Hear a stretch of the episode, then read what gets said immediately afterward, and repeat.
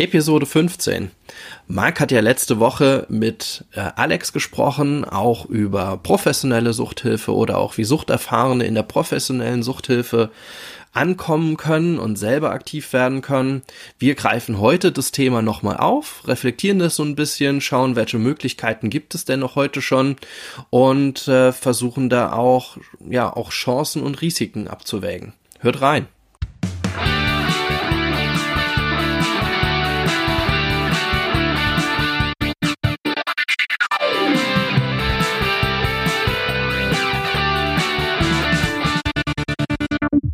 Willkommen bei Freiheit ohne Druck. Mein Name ist Dirk und bei mir ist der Mark. Ja, hallo, jetzt sind wir mal wieder zu zweit, äh, endlich. Ähm, und äh, du hast ja die letzten Folgen äh, vorgelegt ähm, und äh, einige spannende Themen abgehakt. Äh, und in der letzten Folge hast du ja auch mit der Alex gesprochen. Mhm. Und äh, da habt ihr ja so äh, über ja ehemals Suchtkranke oder Suchterfahrene im ja, professionellen Unterstützungssystem, würde ich das jetzt mal ein bisschen verkopft ausdrücken, gesprochen. Ja, das stimmt ja.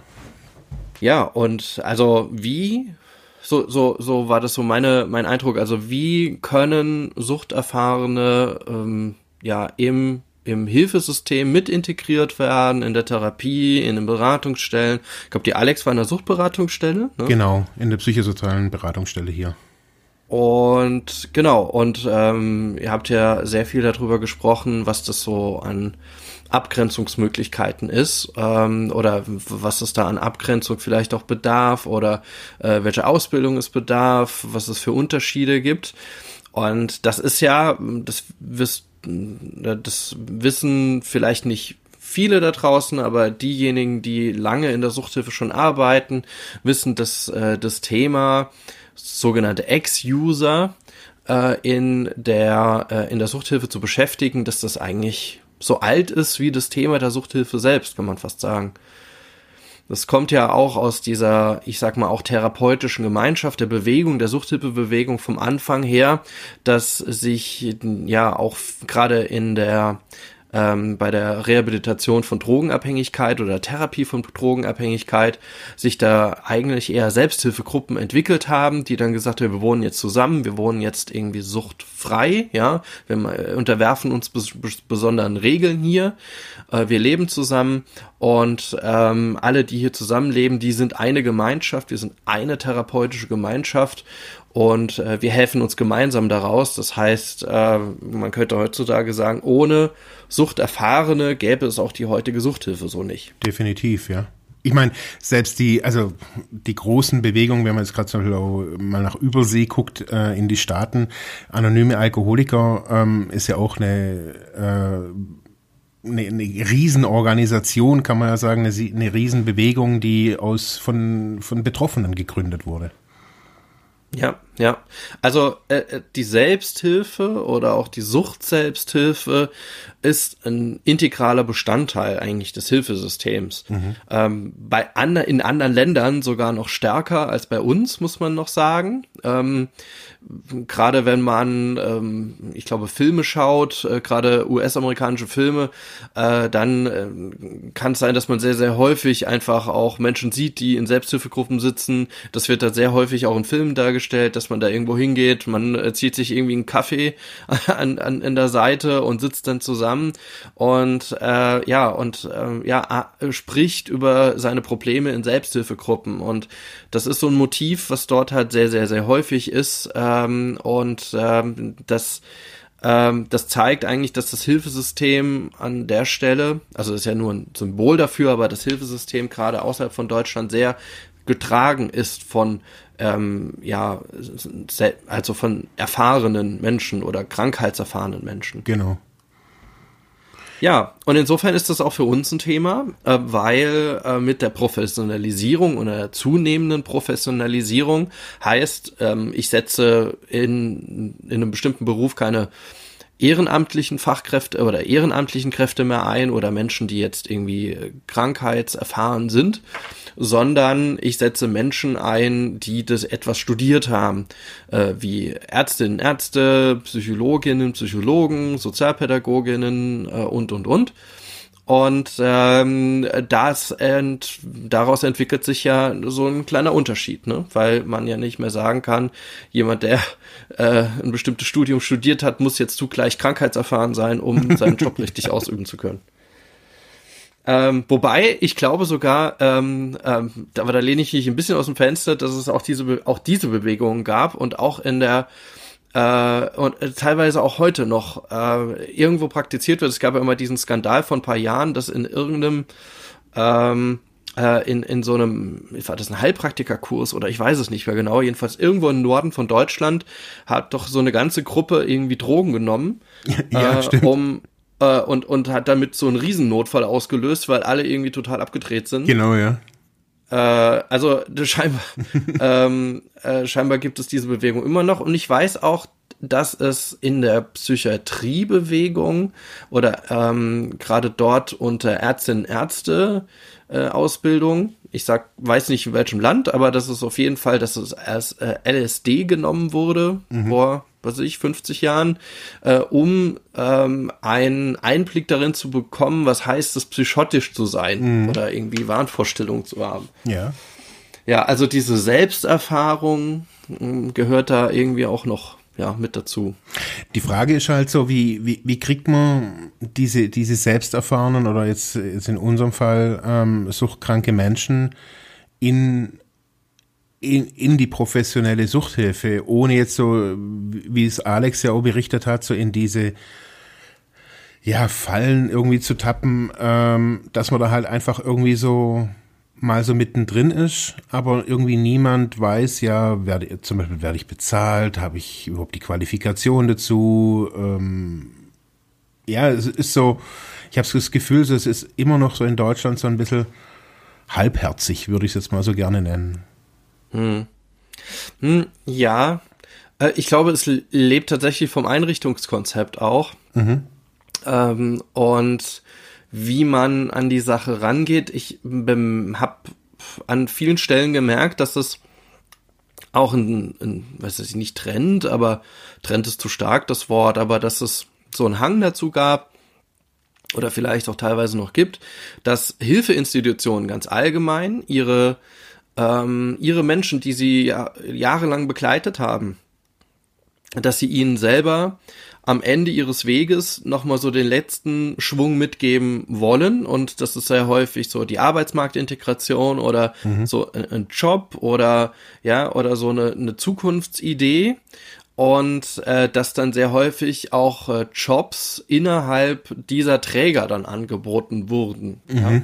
Äh, sei es denn in Verwaltung, sei es denn einfach noch über Bundesfreiwilligendienst Möglichkeiten. Das machen wir übrigens im Therapiefonds auch noch. Also es gibt ja die Möglichkeit, dass äh, wenn jemand ähm, da seine Therapie gut durchlaufen hat und äh, und ähm, am Ende auch noch sagt, naja, das wäre dann doch ein Berufsfeld für mich, einfach über einen Bundesfreiwilligendienst ähm, dort noch ja ein Jahr tatsächlich diese diese professionelle Seite ein bisschen kennenlernt. Ah, okay. ähm, das wären jetzt mal ganz ad hoc, wäre es auch so eine Möglichkeit, ähm, relativ unkompliziert auch Menschen nach einer Therapie auch einzustellen, äh, wenn denn solche Stellen dann bei den Trägern frei sind. Mhm. Aber ähm, ansonsten habe ich das trotzdem gemerkt, dass es dann dann viele, äh, viele, ich glaube eher so die die äh, Therapeutinnenseite äh, versucht oder auch die Helferinnenseite versuchen, äh, den Menschen nochmal am Ende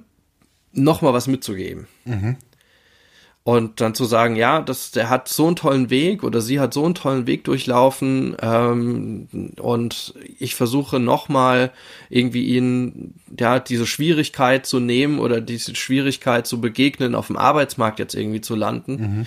ähm, weil über die ganzen Jahre die Qualifikationen nicht mehr da sind oder auch die Erfahrungen nicht mehr da sind, äh, das Portemonnaie leer ist und man auch nicht weiß, wie wie komme ich da jetzt auf die Beine ähm, da nochmal so einen letzten Anschub zu geben. Und da sind häufig die ersten ja, ähm, Verknüpfungen dazu, dass jemand nach seiner Reha oder nach seiner Hilfeleistung, nach seiner Behandlung äh, auch gleichzeitig auch einen Job bekommt. Mhm.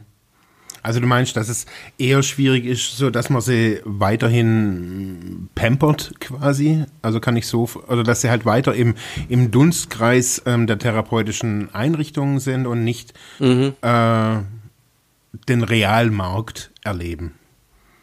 Ja, ähm, jein, also das, ich sag das jetzt ganz wertungsfrei, will ja, ich ja. das nur sagen. Ne? Also ähm, weil Pampert, das hört sich jetzt auch so ein bisschen so an, wie ich muss den noch beschützen. Ich glaube, bei dem einen oder anderen äh, schwingt das auch noch mit, bei den Helfern, bei den Helferinnen, ja, äh, die dann eher genau diesen Gedanken vielleicht auch noch haben. Mhm. Ähm, äh, aber ähm, dass es ganz ja, einfach ganz normal ist, da über diesen Weg so eine Hilfeleistung anzubieten. Also ich meine, das ist ja auch nicht der Großteil. Also es mhm. sind dann einige, ja, mhm. vielleicht auch ausgewählte in Anführungszeichen Lieblinge, ja, mhm ähm, die besonders gut mitgearbeitet haben, die irgendwie sich interessiert haben, die vielleicht dann auch noch sagen, naja, ich habe auch so eine soziale Ader, mhm. haben sich möglicherweise auch während der Reha schon sehr engagiert und mhm. sich um andere gekümmert, wo er dann gemerkt hat, okay, das ist jemand auch mit einem Fable dafür, mhm. ähm, hier ähm, eher eine soziale Arbeit zu machen oder in die soziale Arbeit einzusteigen und da will man halt äh, auch ja keine Hürde darstellen oder sagen, ja, warum machst du es nicht hier? Ne? Mhm. So hier kennst du auch schon alles und äh, wir versuchen für dich so einen Übergang zu gestalten. Mhm. Also ja, ich ich glaube, dass das also wirklich toll wäre. Also wenn, wenn ich also ich bei uns war es so in unserer Therapieeinrichtung da konnte man dann nachher irgendwie so eine, so eine, ähm, die haben dann, ich weiß gar nicht, was die da schlussendlich gemacht haben, ob die da so eine Ausbildung oder so, ein, so eine Fortbildung gemacht haben, ist ja auch wurscht. Auf jeden Fall war bei uns das Konzept halt immer so, dass es ähm, die Therapeutinnen und Therapeuten gab oder die Psychologen äh, und es gab aber auch immer Leute, die, das war klar, das waren Ex-User. Und ähm, ich habe so für mich gemerkt, also die waren teilweise schon, keine Ahnung, 10, 15 Jahre clean.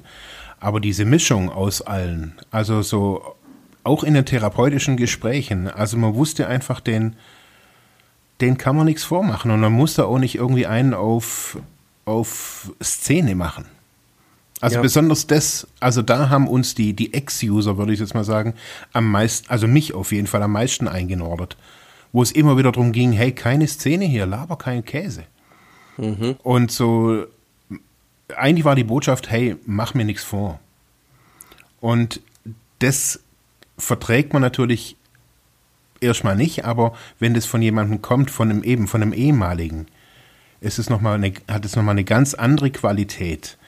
Und ich glaube, wenn man das weiß, eben, dass das eine Möglichkeit, also wir wussten das, dass es diese Möglichkeit gibt, wenn wir mit dem ganzen therapeutischen Dings da fertig sind, dass man sich, dass man da auf Fuß fassen kann, wenn man das will. Mhm.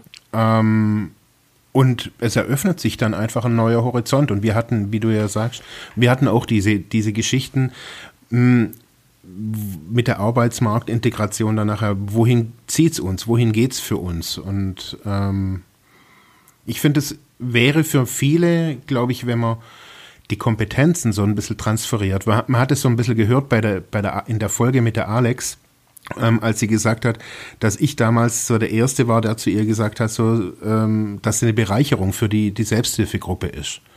Mhm. Und das weiß ich noch, weil ich gemerkt habe, dass sie auch sehr, sie kann reden und, und, und kann konfrontieren, hat es eben auch im, durch ihre Biografie gelernt.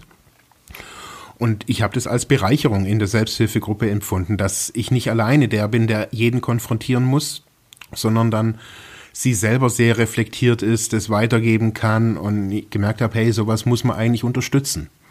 Mhm. Und eigentlich hätte so jemand wie sie eben, ein, ein, keine Ahnung, äh, Gesprächsführung oder sowas mal gebraucht. Also wie, wie führe ich Gespräche in, in so einem Setting oder wie, wie, wie bleibe ich, wie, wie, wie führe ich, also wie, wie, wie leite ich Gespräche, wie distanziere ich mich, was gibt es für Konzepte und also so praktische Tipps. Ja, ja. Ähm, ich glaube, das hätte es wirklich gebraucht ähm, für Sie, für mich genauso. Ich habe das, bin ja auch so einen Weg wie Sie gegangen. Ähm, ja, dass man so die, dass man die Leute dann da abholt, wie es immer so schön heißt, wo sie stehen, mit den Kompetenzen, die sie auch haben, weil man die drogenabhängigen, äh, die suchtkranken Menschen, was viele können ja einfach auch labern. Die labern dir ja ein Ohr ab. Und wenn man dieses, diese, diese, dieses Können äh, richtig kanalisiert, also indem sie das Richtige labern oder nutzbringend oder lösungsorientiert reden können. Mhm. Ähm, ich glaube, dass da für viele eine ganz, ganz neue Welt entstehen könnte und sich mhm. sie eben nicht in diese harte Geschäftswelt zurückkommen müssen, ähm, die sie ja, also viele verabscheuen es ja auch innerlich ein bisschen, weil viele geben ja auch der Arbeit, der Gesellschaft so ein bisschen die Schuld für ihre Drogenabhängigkeit. Und dann müssen sie wieder zurück in, in diesen Job. Der sieht dann vielleicht anders aus in einer anderen Firma, aber das Bild von Arbeit bleibt die gleiche. Mhm. Und ich habe halt so gemerkt, dass ganz viele Menschen, so die, die ich so kennengelernt habe während der Therapie, die dann später, ich sage mal so Art Hilfstherapeuten waren, bis zu einem gewissen Punkt wirklich gewachsen sind. Und dann ist es ganz häufig stagniert. Dann haben sie mhm. ihr Ego eher aufgepusht, als dass es für irgendwen geholfen hat. Aber bis zu diesem Punkt, und es ging wirklich ein, zwei, drei Jahre, ähm, ist aus den Leuten wirklich nochmal was Neues hervorgekommen. Leute, die früher im Knasch gesessen sind, lange, zehn Jahre, waren auf einmal Hilfstherapeuten und haben, mhm. also, die haben eine ganz andere Qualität, die man auch so ganz, ganz schwer greifen kann. Mhm. Also ich glaube, es wäre eine wirklich tolle Möglichkeit so für, für die Suchthilfe, das ganz, also noch viel intensiver zu betreiben, wie es gerade aktuell so der Fall ist. So mit Suchtkrankenhelfer, Ausbildung, so ein bisschen lieblos über die Selbsthilfegruppen gesteuert sondern richtig aktiv, ja, und mit, keine Ahnung, mit einer zeitgemäßen digitalen Fortbildung vielleicht, dass die Leute mhm. eben, so wie Alex gesagt hat, nicht mehr, sie geht nicht mehr studieren. Und das verstehe ich auch. Ich habe mich mit 30 schwer getan, nach der Biografie noch mal zu sagen, hey, ich mache mal noch die Fachhochschulreife in einem Jahr und noch mhm. ein Studium und jetzt in meinem Fall auch noch ein Master. Mhm. Äh, das ist ja da hat man, man hat gerade eine Methadon, einen Methadonentzug hinter sich und eine Langzeittherapie und jetzt geht es auf einmal in die Schulbank. Das ist für viele nicht, nicht gangbar, die, für die meisten nicht gangbar. Ja, für, die, für viele wahrscheinlich auch mit Ängsten besetzt, beziehungsweise mit ja multiplen äh, Negativerfahrungen, alles was Schule und, Klar. so weiter angeht. Oder, ich meine, für, für mich ähm, auch. Jetzt hast du ja auch eine Sucht, also hast du ja viele äh, Qualifizierungen jetzt auch noch danach gemacht, mhm. ähm, unter anderem auch Suchtkrankenhelfer. Ja. Äh, was, was war das denn für dich? Das war so der, der erste Einstieg, oder? Selbsthilfegruppe ja. und dann damit quasi so der Weg Ganz genau. in die soziale Arbeit, oder? Also eigentlich äh, müsste man noch ein bisschen vorher anfangen. Ähm, also ich habe schon ein bisschen geschnuppert während der Therapie, da war so eine Art Praktikumsphase.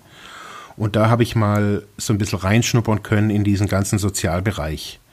Ich hatte ja aber früher schon mal Zivi gemacht, also so ganz fern war es nicht.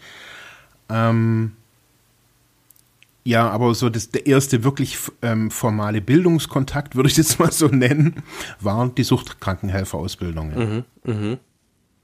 Das waren vier Wochenenden ähm, auf so einer Skihütte ähm, vom eine Mischung aus Freunde, nee, Kreuzbund und Caritas hat es organisiert.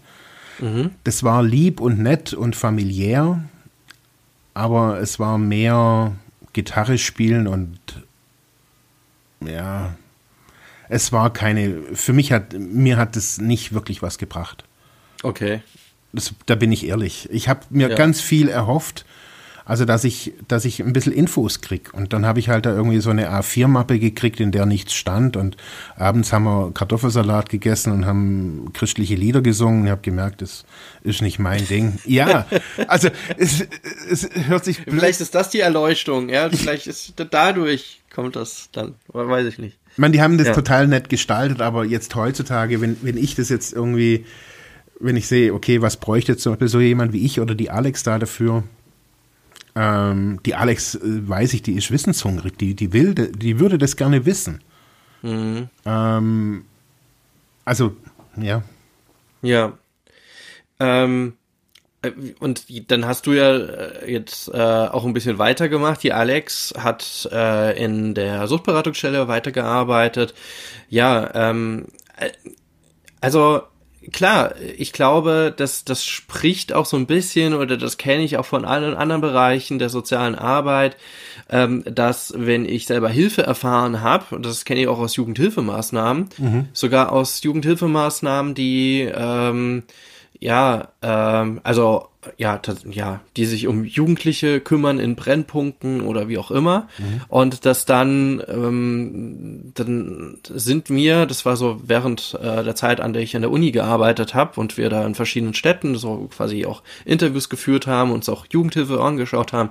Und dann sind mir immer wieder Biografien von Jugendlichen begegnet, die sagen, ja, die waren mal schwierig, ja, mhm. die waren dann, was weiß ich, immer noch so, so 16, 15, 16, aber die seien davor schon schwierig schwierig gewesen, aber äh, besondere Betreuer vor Ort hat sich besonders um die gekümmert und die wurden da äh, in dieser Maßnahme sind die quasi aufgeblüht und haben dann quasi auch die Berufsidee entwickelt, ja, das ist, ich will irgendwas Soziales machen mhm. und einer, der hat dann auch gesagt, ja, ich werde Jugendpfleger hier mhm. vor Ort, so, ne, so, also das heißt, es haben sich aus dieser Hilfeerfahrung und natürlich den Personen, die damit verbunden sind, auch Rollenvorbilder entwickelt, äh, die für einen selber attraktiv waren, wo man sagt, ja, das kann kann ich mir auch selber beruflich vorstellen. Ich will mhm. auch diese Rolle ausüben. Ich will vielleicht auch ein bisschen was zurückgeben, ja, aus ja. dieser Hilfeerfahrung, ja, und will dann auch sozial aktiv werden. Mhm. Also das, das merke ich auch immer wieder in der Suchthilfe, ähm, dass das ja auch ganz intensive Zeiten sind, ganz intensive Veränderungsprozesse für die Klientinnen und Klienten und die dann auch sagen, ja, ich habe jetzt so viel gemacht, ich habe so viel an mir gearbeitet, ähm, ich will jetzt auch anderen helfen. Mhm. Und ich finde das, das finde ich auch legitim. Ja, und ich finde das und nicht nur das, sondern ich finde, dass es sogar was ganz, ganz Wichtiges ist. Also dass ähm, ich will jetzt nicht so arg abdriften, aber ähm, man, man, man, entwickelt, also man, man, hat sich sel man, man, hat sich selber in diese Misere gebracht. Also so ist oftmals ja die Empfindung während der Therapie. Dann kommt jetzt zum Beispiel jetzt in, in unserem Fall die Therapieverbund Ludwigsmühle mit den Therapeuten XY und begleitet einen sechs Monate oder die Zeit X. Und dann ist man wieder hergestellt und automatisch entsteht sowas wie ein Schuldgefühl. Mhm. Es ist, also ich habe keinen, wirklich gar keinen erlebt, bei dem das nicht so war.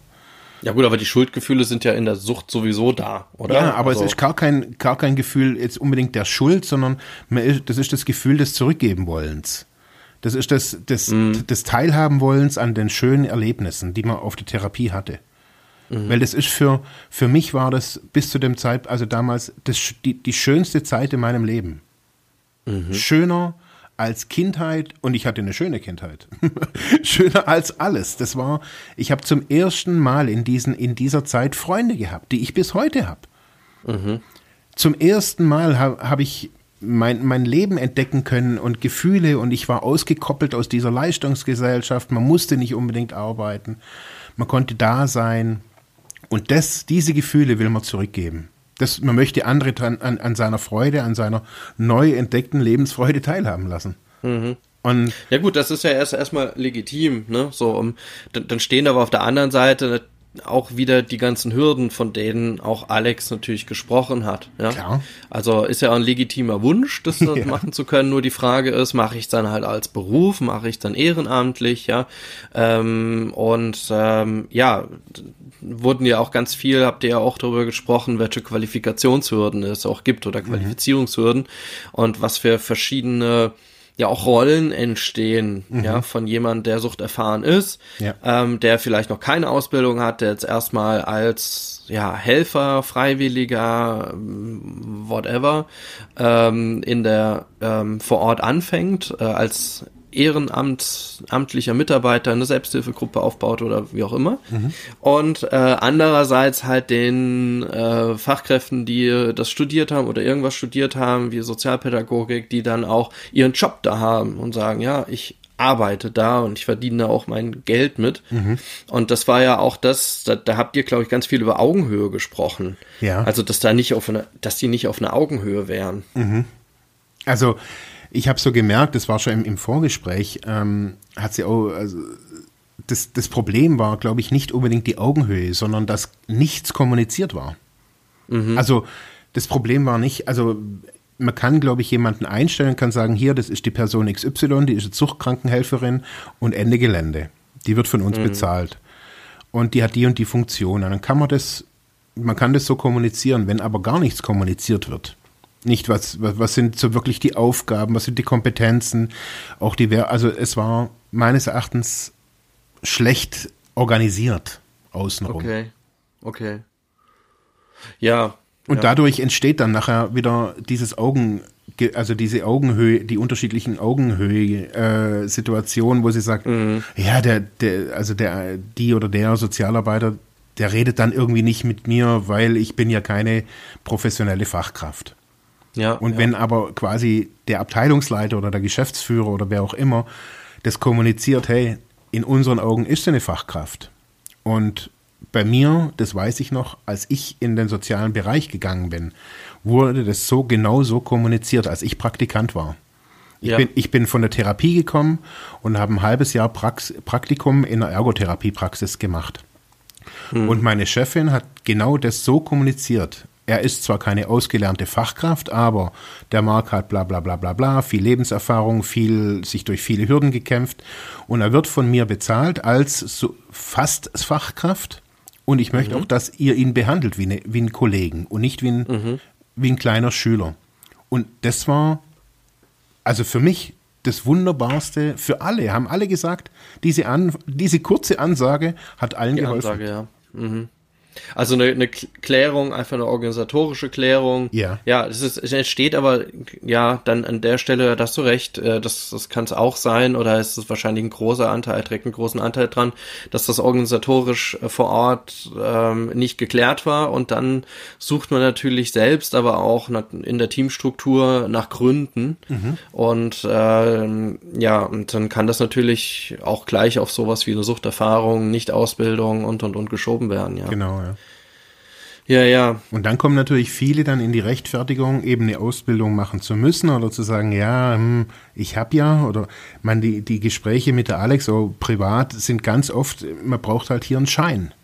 Ein Zertifikat, ein Ja, irgendwas. das ist aber auch so, ne? genau. Das ist ja in Deutschland so, leider. Also, Es hat Vor- und Nachteile, klar, man kann natürlich dadurch auch Qualität überprüfen, indem man sagt, okay, äh, jemand, der ja, ihre Qualität ist einfach nicht messbar erstmal oder nicht klassifiziert. Nach Ja. formalen Gesichtspunkten. Ist ja auch so.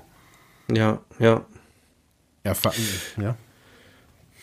Ja, also im, es gibt ja mehrere Programme auch in Deutschland, die aktiv damit arbeiten, also so Ex-in-Ante-Programme ähm, und ja, äh, ich glaube, dass es da je nach Träger einfach ganz unterschiedlich ist, wie man damit umgeht. Aber äh, euer äh, Interview hat eigentlich ganz schön gezeigt, dass das äh, natürlich für den Betroffenen, also in den, den Suchthilfe-Erfahrenen, die Suchthilfen-Erfahrene, dass es da natürlich auch schwierig sein kann. Ne? Also darüber, dass man immer ständig mit seinem Thema auch angesprochen wird, äh, dass man Abgrenzung finden muss, sei es denn auch zu anderen aktiven Usern.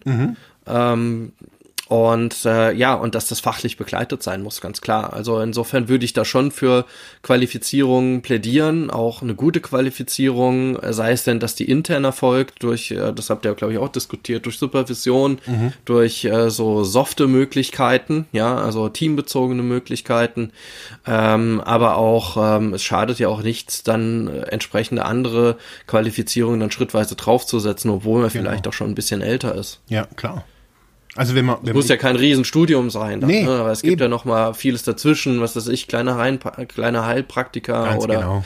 äh, Ausbildung, Er- ErzieherInnen Ausbildung oder wie auch immer, ne? die Genau. man auch mal machen kann. Und ich glaube halt, wenn das vorab kommuniziert wird und auch der Sinn, also für die jeweilige Person erkannt ist, also dass der Sinn drin bestehen kann, erstmal eben so eine Fortbildung zu machen und dann später vielleicht eben den kleinen Heilpraktiker zu machen, weil man dann mehr Möglichkeiten hat, auch finanziell vielleicht mehr fordern könnte und, und, und, und, und. Ähm, also ich glaube, wichtig ist, dass man Sinn erlebt in, in, in dem Weg dann. Ja. Gut, was würden wir da jetzt für ein Fazit ziehen? Also ich würde äh, ich würde auf jeden Fall das unterstreichen, was du gesagt hast, dass A, ich glaube nicht, dass es eine, eine, eine bundesweit formale Ausbildung da dafür braucht. Aber ich glaube, dass sich die Möglichkeiten ähm, jeder Träger für sich mal ja mal wirklich aktiv durchdenken sollte. Also A, was hat die Einrichtung davon, auch an Außenwirkung? Ich glaube, das hat eine sehr, sehr positive Außenwirkung, wenn man da so ein Art inter, neues Art von interdisziplinären Team nach außen transportieren könnte. Ähm, die Leute hätten was davon. Ja, also ich bin, ich, ich glaube, es braucht eine Ausbildung, es braucht ein, ein Konzept für das alles. Ähm, aber also nochmal noch mal zur Ausbildung. Ja. Ähm, auch, auch wenn wir jetzt beim Fazit sind, das sind ja jetzt auch keine Diskussionen, die so neu sind. Also nee. ich weiß es noch, es gab, es gab äh, in den 90er Jahren äh, gab es eine suchttherapeutische Ausbildung mhm. äh, und auch einige Mitarbeiterinnen und Mitarbeiter von uns äh, noch, die noch aus noch die, die, die damals durchlaufen haben, die haben dann auch am Ende als Sozialtherapeuten gearbeitet. Mhm. Also es gab eine sozialtherapeutische Ausbildung hieß dann, glaube ich, auch Sozialtherapeut und dann äh, war das noch nicht die Deutsche Rentenversicherung, sondern LVA, LVA äh, ja, auf jeden Fall ähm, anerkannt äh, von den Leistungsträgern und die wurden dann quasi als Therapeuten auch dann beschäftigt. Mhm. Und das war quasi, ja, genau das, was, was du auch äh, so gesagt hast oder was wir jetzt schon diskutiert haben. So, äh, man hat keine starke Vorausbildung gebraucht, sondern man konnte diese Ausbildung durchlaufen und war dann tatsächlich auch äh, Leistungsträger anerkannt, konnte man als Co-Therapeut arbeiten. Genau. Ja. Ähm, und äh, das ist aber mit, mittlerweile gibt es das alles nicht mehr. Das ist eher so ein, so ein Problem. Also mhm. wir haben es natürlich mit strukturell auch mit einer sehr starken ja, Professionalisierung oder so einem ganz starken Qualifizierungsdruck in der Suchthilfe, aber auch in anderen Bereichen sozialer Arbeit zu tun, mhm. äh, wo es äh, gerade auch mit dem Umstieg äh, Bologna, Bachelor, Master und so weiter zu starken Verwerfungen kommt mhm. äh, und man teilweise auch gar nicht mal klar durchblickt, was brauche ich jetzt für was, aber ähm, dass es doch eine ganz starke Verrechtlichung und ähm, ähm, Profi ja, ich, das ist nicht Professionalisierung, sondern es ist eher so Qualifizierungsdruck auf der Se Leistungsträgerseite gibt. Mhm. Was das jetzt auch heute schwieriger, noch mal schwieriger macht, äh, Ex-Userinnen, Ex-User auch mit einzubinden. Klar. Ja. Ähm. Das ist, das ist schon, also ich, ja, ich würde das schon als, als schwierig betrachten. Mhm. Ähm, das war früher wohl als noch, als alles, auch die Suchthilfe noch mal stärker auch von der therapeutischen Gemeinschaft geprägt war, glaube ich, noch einfacher. Und dieses Konzept, das kommt immer mehr in den Hintergrund. Ähm, Gerade Leistungsträger wie die Deutsche Rentenversicherungen, ähm, die äh, sehen die Klinik im Vordergrund. Also das heißt, es wird alles sehr, sehr stark klinisch ähm, und ähm, geht weg von den eher älteren, also den, den, den vormaligen Konzepten. Mhm. Ja, ja, und erzeugt auf der erzeugt da zusätzlich halt einen Fachkräftemangel. Ne? Genau. Das, ist dazu, ja, ne? das kommt dann dazu. Ich habe, ich hätte genug Leute, die sich interessieren, die möglicherweise auch selber suchterfahren sind oder mhm. krankheitserfahren sind, aber nicht reinkommen. Ähm, aus bestimmten Gründen jetzt aber nicht mehr eine voll, ein volles Psychologiestudium machen können und auch keine sechs Jahre Ausbildung äh, zum Psychotherapeuten mhm. ähm, äh, und dann eine Approbation zu kriegen und dann irgendwie irgendwo zu arbeiten mhm. oder ich sag mal ein Sozialpädagogikstudium plus halt Sucht Suchttherapeutenausbildung machen, mhm. ähm, sondern sagen, äh, ja, das ist mir alles zu, zu matsch, äh, mhm. ich will aber trotzdem irgendwie aktiv sein und ich brauche auch irgendwie eine Ausbildung dazu. Es gibt so ein paar Kompaktcurricula dazu, mhm. also es gibt da auch verschiedene Ausbildungsinstitutionen, ähm, und äh, da gibt's immer mal wieder auch so, ähm, ja, ich sag mal so, so ein Curriculum zur Suchthilfe. Das ist, weiß ich, das würde ich sagen, das ist so ein bisschen höher gehangen als das, was du von der Suchtkrankenhelferausbildung mhm. äh, erzählt hast. Das ist dann schon recht fundiert, ist aber keine Ausbildung, wo ich dann nachher quasi einen Berufsabschluss damit verbinde, aber ich habe so eine Zusatzausbildung. Mhm. Und das kann ja vielleicht auch an einer anderen Stelle schon ein Klar. Türöffner sein. Also ich sehe, also wenn ich jetzt nur bei mir gucke, ich hatte ja einen Vorberuf oder viele, äh, was heißt viele, ich weiß nicht, wie das prozentual ist, aber einige haben ja eine abgeschlossene Ausbildung. Also und dann geht es ja oftmals darum, okay, mache ich noch mal eine neue Ausbildung oder reicht mir vielleicht auch so ein Zertifikat? Ja, genau. Also ich war ich kann das jetzt erst rückblickend sagen, dass ich die Fortbildung da damals nicht so prickelnd fand. Damals war ich aber glücklich und ich war wirklich zufrieden und stolz, dass ich diese Urkunde oder dieses Zertifikat später, ich habe das ja immer noch. Ja. Ähm, für mich war das der Beginn von was, ja. Und klar, ich hatte dann irgendwie Bock und habe dann weitergemacht, aber ähm, das auch bloß, weil ich Möglichkeiten hatte. Oder Ja. ja. Aber ich glaube eben, dass meine Idee wäre wirklich so, man kann da ganz tolle Fortbildungs-, also auch Curricula, die, die früher liefen, übernehmen. Man kann sie digitalisieren, man kann sie neu strukturieren. Und ich glaube, ähm, unabhängig jetzt von, von DRV, also auch von Anerkennung, man muss es weiter diskutieren. Ja. Also ich glaube Ja. nicht, dass es jetzt da die Lösung gibt. Ich glaube, man muss es auch mit der DRV an irgendeinem Punkt mal diskutieren. Zu sagen, ähm, wie kriegen wir da dafür eine Lösung her? Ja. Also ich würde jetzt noch den, den Fazit von eben nochmal aufgreifen. Also dieses, dass man als Träger selber schaut, äh, habe ich Strukturen, habe ich noch Strukturen vielleicht auch von früher, äh, die das, ähm, die das früher vielleicht möglicher gemacht haben, dass man selber als Therapieerfahrener ähm, sich äh, sich dann auch ehrenamtlich auf jeden Fall in einer in einer professionellen Art äh, sich äh, eben beim Träger weiterhin engagiert äh, oder auch an anderer Stelle engagiert und dann quasi ja ähm, auch Bildungsmöglichkeiten und Weiterbildungsmöglichkeiten bekommt. Ob da der Weg so einfach ist, ob das die Wege, ob es die Wege noch gibt, ob die verstellt sind, ich glaube, das kann jeder überprüfen. Und ich glaube, also der Appell generell in Deutschland ist, ähm, das wissen aber auch die Suchtverbände, jedenfalls kriege ich das auch immer wieder mit, ist, dass die Selbsthilfe auch dadurch auch stärker gestärkt werden muss. Also das heißt, dass man auch selber als Träger auch überlegen muss, äh, mache ich genug für eine Selbsthilfe, habe ich selber Selbsthilfegruppen, ähm, unterstütze ich die auch ausreichend äh, und ähm, dass dadurch natürlich alles gestärkt, auch auch ähm, die Möglichkeit gestärkt wird für Sucht- und Therapieerfahrene, ähm, sich dort entsprechend zu engagieren. Ja. Gut. Aber ähm, was, was wir ja mit dem Thema auch verbunden haben, jetzt mal so ein Strich und das Fazit, ähm, äh, im, im Kopf gezogen. Was wir mit dem Thema ja aber auch äh, verbunden haben, war die äh, diese Frage der Arbeitsmarktintegration ähm, und äh, wie schwer es ist, auch für äh, Suchtkranke nach ihrer ihrer Gesundung oder ich sag mal nach ihrer Therapie, nach ihrer Hilfe ähm, wieder oder teilweise vielleicht sogar als erstmals in den Arbeitsmarkt zu kommen. Aber das ist natürlich ein Riesenthema. Äh, machen wir bei der nächsten Folge, oder? Ja, würde mich wirklich interessieren, ja.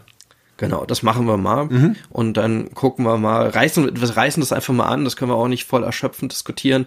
Aber ich glaube, das ist etwas, was wir machen. Ja, ist auch ein, also ist natürlich ein Übergang, ein Übergang, so wie Schule, Beruf, also auch so ein Übergang ist immer heikel. Und der hier, ja, für viele wirklich besonders heikel. Denke ich auch, ja.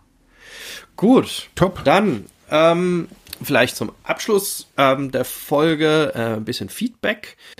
Ja, wir haben ähm, Rückmeldung bekommen von äh, Roland Stolz. Der ist ähm, äh, jemand, der lange online spielsüchtig war und hat eine Selbsthilfegruppe gegründet oder ist jetzt ganz aktiv. Also hier auch nochmal passend zu unserem heutigen Thema. Und äh, der hat eine Selbsthilfegruppe, die letzte Quest heißt die, gegründet und äh, ist da ähm, ja recht aktiv äh, im Bereich, ich würde sagen Schwaben vor allem, im Bereich Schwaben, Allgäu, äh, in diesem ja im süddeutschen Raum, äh, hat auch eine Website dazu, also die heißt die-letzte-quest.de und ist auf unterschiedlichen Kanal, Kanälen auch äh, da aktiv äh, bei Instagram, bei Twitter äh, als äh, Ronald Stolz äh, und äh, auch ähm, ja natürlich bei Facebook. Und da haben wir uns ein bisschen ausgetauscht zu unserer Folge. Äh, was heißt das denn, wenn wir da jetzt Medienabhängigkeit betrachten, wenn das jetzt so komplex ist? Und das war wirklich, wirklich nett. So, und ähm, was er aber auch gesagt hat, ja, er sucht noch so Unterstützer, also er versucht auch noch, äh, ja, auch Menschen, die ebenfalls wie er ähm, Online-Sucht erfahren sind und die ja, mit ihm quasi auch diese Selbsthilfegruppe in einem größeren Netzwerk möglicherweise auch äh, so ein bisschen pushen. Und ja, schaut euch das mal an. Also die-letzte-quest.de ist auf jeden Fall ein ganz spannendes Projekt und äh, auf jeden Fall ein Blick wert. Sieht echt also Gut. sieht echt toll aus. Ja, Und ansonsten gilt für alle auch immer wieder, auch auf diese Folge hin ähm, und natürlich auch alle letzten Folgen, äh, die euch äh, hoffentlich interessieren, gebt uns Feedback dazu. Wir sind gerade auch jetzt nach, naja, nicht ganz einem halben Jahr, ja, ähm, sind wir auch so weit, dass wir immer mal so ein bisschen eine Rückschau machen, der Marc und ich so untereinander. Und auch dann schauen, naja, welche Folge hat euch besonders gut gefallen, wo habt ihr am besonders viel gehört? Ähm, und wir haben immer so einen kleinen Stamm an Hörer und Hörer, was wir total toll finden. Äh, und da ist es für uns dann natürlich auch ganz wichtig, dass ihr quasi auch sagt, wie soll denn dieser Podcast irgendwie weitergehen? Wir haben das ja so als Experiment quasi gestartet, so der erste Suchthilfe-Podcast in Deutschland und äh, wie das nun mal ist, auch mit solchen sozialen Themen. Äh, damit kann man sehr, na, ich sag mir nicht sehr schwer, aber es ist dann doch schwerer irgendwie in der deutschen Podcast-Landschaft zu landen, als jetzt mit Entertainment-Podcasts oder mhm. vielleicht mit Sex-Podcasts oder so. vielleicht müssen wir auch mehr über Sex sprechen. Ja. ja. Ja, aber das ist dann auch nicht attraktiv. Da reden zwei alte Männer über. Ja, aber wirklich. Das will auch keiner hören. Nee, äh, ansonsten, ähm, ja, in, insofern ist es für uns einfach mega wichtig, dass äh, wir euer Feedback bekommen, dass ihr uns schreibt, was euch gefällt, was uns euch nicht gefällt. Natürlich am besten, was euch gefällt, aber äh, auch äh, kritische Posts super, super gerne, ähm, weil wir einfach auch schauen wollen, dass der Podcast auch euch da draußen was bringt. Also äh, seid ihr jemand, eher jemand, der, ich sag mal, professionell interessiert ist, hätte Studierende, die sagen, ja, das ist mal spannend äh, für mich als Studierende, vielleicht so eine Eröffnung ins, ins Feld der Suchthilfe, ähm, oder seid ihr äh, tatsächlich ähm, Suchterfahrene oder seid ihr noch auf dem, ja, äh, oder seid ihr Angehörige oder ja, also gebt uns einfach mal so ein Feedback, ob, ob und inwiefern euch äh, die Folgen da gefallen, was ihr da für euch persönlich mitnimmt, äh, mitnehmt. Und das ist für uns einfach mega, mega wichtig. Und das könnt ihr machen, entweder, dass ihr eine E-Mail schreibt an Freiheit ohne Druck at ludwigsmühle.de, äh, Mühle mit UE, oder natürlich auf unserer Facebook-Seite Freiheit ohne Druck, dass ihr dort die Folgen kommentiert äh, oder dass ihr auf unserer Seite Freiheit ohne Druck, alles zusammengeschrieben.de ähm, da kommt ihr auf unsere Blogseite auf äh, ludwigsmühle.de, also Freiheit ohne Druck.de, einfach zusammengeschrieben. Und da könnt ihr auch die einzelnen Folgen finden und da natürlich dann auch äh, kommentieren und uns was schreiben. Und das wäre für uns einfach total klasse. So. so. ja. Gut, dann Gut Bestes für heute für die Folge. Genau. Vielen Dank fürs Zuhören da draußen Von und mir kommentiert auch. fleißig. Genau. Bis, Bis bald. Tschüss. Tschüss.